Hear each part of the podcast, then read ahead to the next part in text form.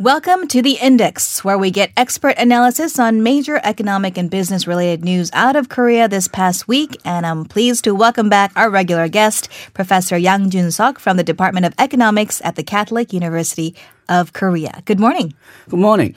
Great. The port city of Busan posted leaders of 10 Southeast Asian nations this week in what is being dubbed as the largest diplomatic event in South Korea under the Moon administration so far. I guess the question everybody has then is what is the progress that was achieved? But before we get to that, Professor Yang, could you give us a brief background of these meetings for our listeners? Okay, well, meetings between the head of state of Korea and 10 ASEAN countries are held every year, and this year it was Korea's turn.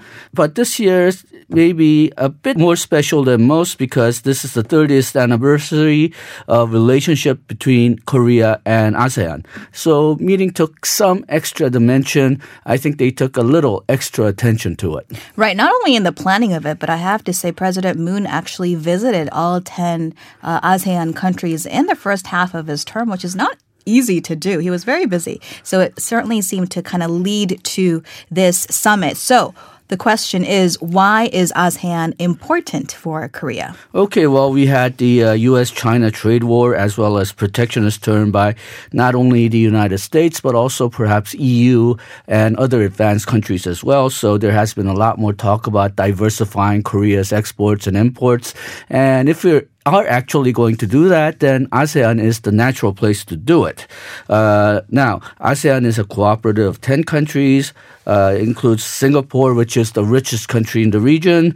Uh, it also includes the so-called four next tigers, mm-hmm. uh, the countries that were supposed to be uh, developing right after Korea. Uh, that includes Thailand, Indonesia, Malaysia, Philippines, mm-hmm. and it includes really four rapidly developing so-called CLMV countries, the socialist countries which are just catching on to the market economy, uh, Cambodia, Laos, Myanmar, and Vietnam. And these countries are enjoying 6 to 7% growth every year. Mm-hmm. So they represent a really big potential market for Korean goods. Uh, ASEAN GDP altogether for the 10 countries, it's about $3.1 trillion. That's about 3.5% of global GDP. ASEAN population is 622 million, about 8.9% of the global population. So you can just see that from the difference there that they have a lot of potential uh, if they grow up to be at least the average income, global income, mm-hmm. then uh, they can, they're going to grow, grow by 5 or 6% of global GDP. Right, 8.9% of the global population. And I understand that it's a pretty young population as well, with the average age of the ASEAN bloc uh, being 28.9. Uh, Korea's, by comparison, is at 41.4. Is that correct? Right. So uh, if we really want to diversify, then ASEAN countries as well as India have a very young population. And uh, China's growth seems to be slowing down, whereas these countries, because their population is so young and because their uh, GDP is really underrepresented compared to the population, mm. they really have a lot of potential to grow. Mm. It's a matter of set, them setting good policies. Uh, India, they've been doing well for a while, but recently they've been slowing down.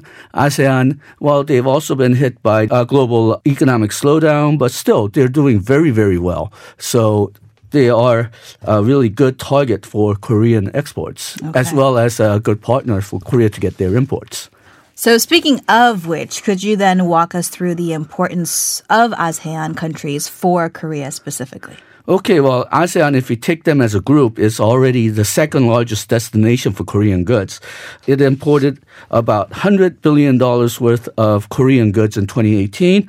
Korea also imported about $60 billion from ASEAN countries in 2018 as well. So if we take them collectively, they're already uh, country that mm. Korea exports the most to, right next to China. Only second to China. Right. And then individually, if we take all those uh, countries individually, then Vietnam has really emerged as an important trade partner because Vietnam is now the third largest export destination for Korea. On its uh, own. Uh, on its own. Mm. And Singapore is an eighth. Malaysia is the 10th in 2018. Okay. And their economies as well as their exports are still growing at a very tremendous pace.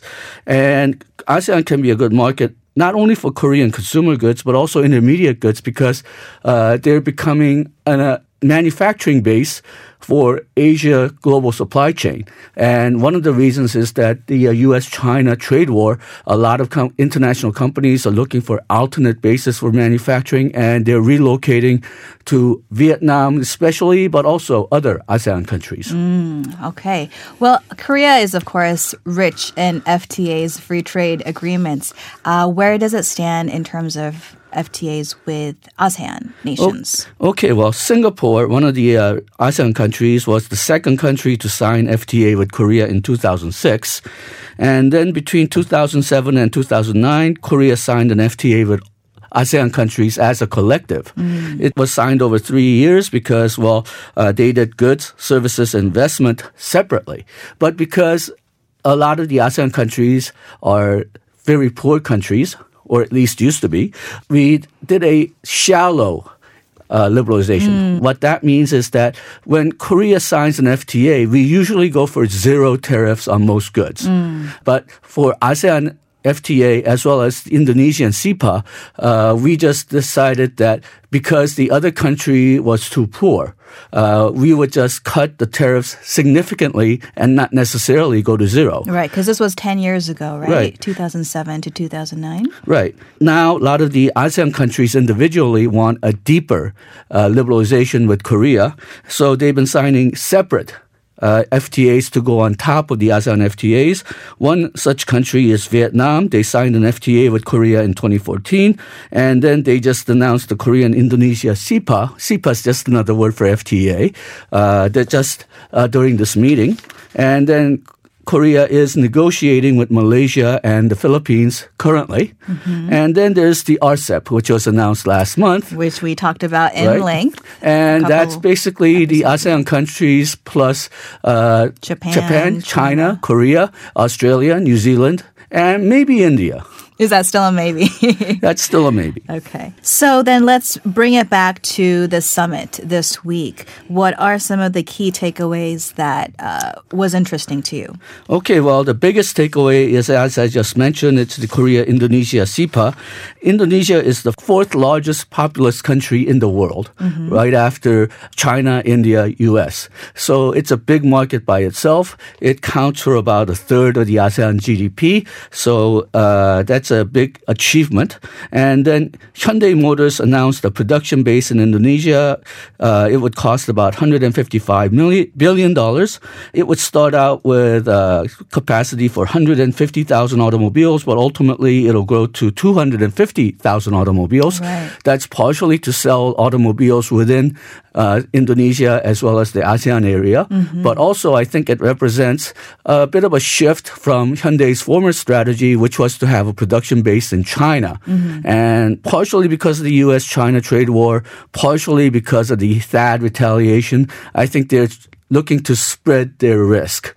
And the uh, base that they decided to have is in Indonesia. There was also, uh, I believe, some discussions on smart cities. Right, smart cities are cities which are uh, connected by Internet of Everything. So they have things like smart electricity grids, smart transportation systems, smart communications network, which are all tied by so-called Internet of Everything. Mm-hmm. Uh, and Korean construction companies are really looking to this area as a future hope for their industry.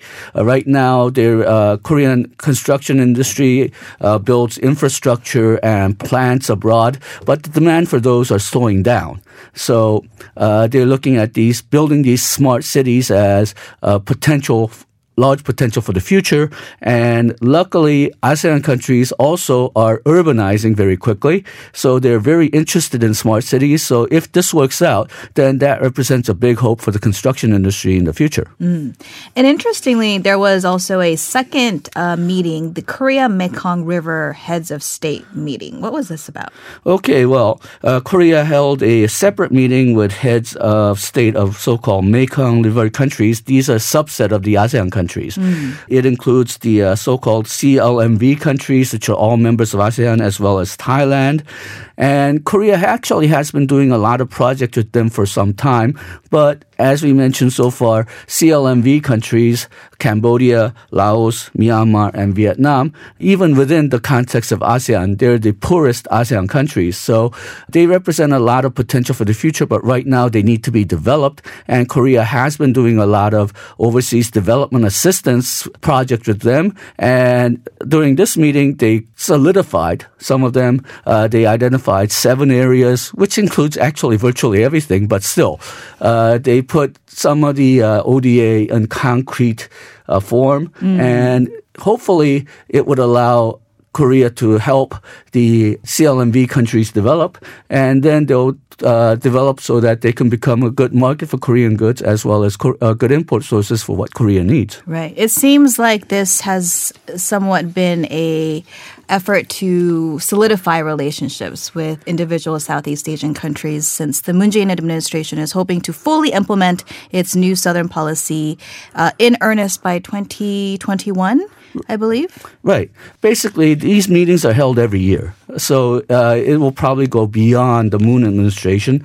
But I think we should look at this as part of a process rather than this meeting being an end goal of its own. Mm-hmm. So I, uh, while in some sense, uh, a lot of these uh, announcements that were held were saying, let's keep up this good work. I think that's natural in a meeting that's being held every year. Okay. Before we do go, a couple of stories I want to touch on. The Bank of Korea did make an interest rate decision yesterday. What was it? Okay, well, they held the rate at 1.25%. This was more or less expected. And the reason was that the last time BOK cut the interest rate, they said they would leave it there for a while to see how it goes. Mm. Because monetary policy have not been very effective lately. Uh, and 1.25% matches the lowest interest rate that the Republic of Korea ever had. Now, uh, I think the uh, BOK is extremely reluctant to let the rates go below 1.25% because once we lower it to 1.0%, percent mm-hmm. it heads into two psychologically important barriers. The first is that we reach the 1% rate. Korea has never done that before. Right. Uh, and then secondly, it is the lowest rate that it ever had. Right now, it matches the lowest rate, so we've been there before, but now it's a completely new territory. So I think BOK will be very reluctant to lower the rates further, and I think the only way that they will cut rates further in the near term is if the economy takes a really bad downturn or if government comes up with a fiscal plan that really seems helpful and they need a boost from monetary policy as well. Otherwise, I think they'll hold and see what it does. Okay.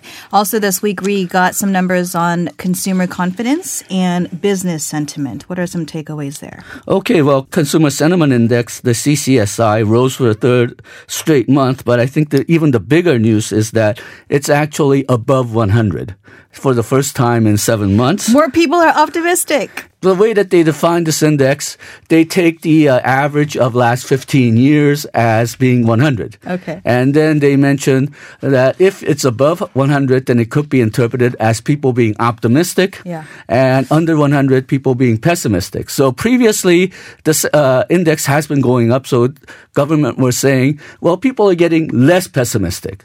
But now they can actually say that people are getting optimistic. Okay. Uh, if we look at some of the uh, specific factors, uh, then the uh, sentiment on the present state of economy rose by one point to 73, while sentiment on the uh, future rose by 4% to 81. So they're still pessimistic, but they're really look less pessimistic about the future. So it's getting a bit brighter, I guess you can say. But to me, the most important uh, individual index is expected consumption. Expected future consumption rose by one point to one 109. And consumption, I think, is crucial key for the uh, future uh, recovery. So any signs that they will consume more is good news. And then for all the uh, deflation worriers, the uh, consumers' expected inflation was 1.7%. That means it's very close to BOK's uh, role, BOK's goal of 2.0, as well as very, very far away from a negative number. Mm. So I think deflation worries are pretty much gone for now. All right. Well, we are out of time. So, Professor Yang, we'll have to leave it there. Thank you so much for your time today. Thank you.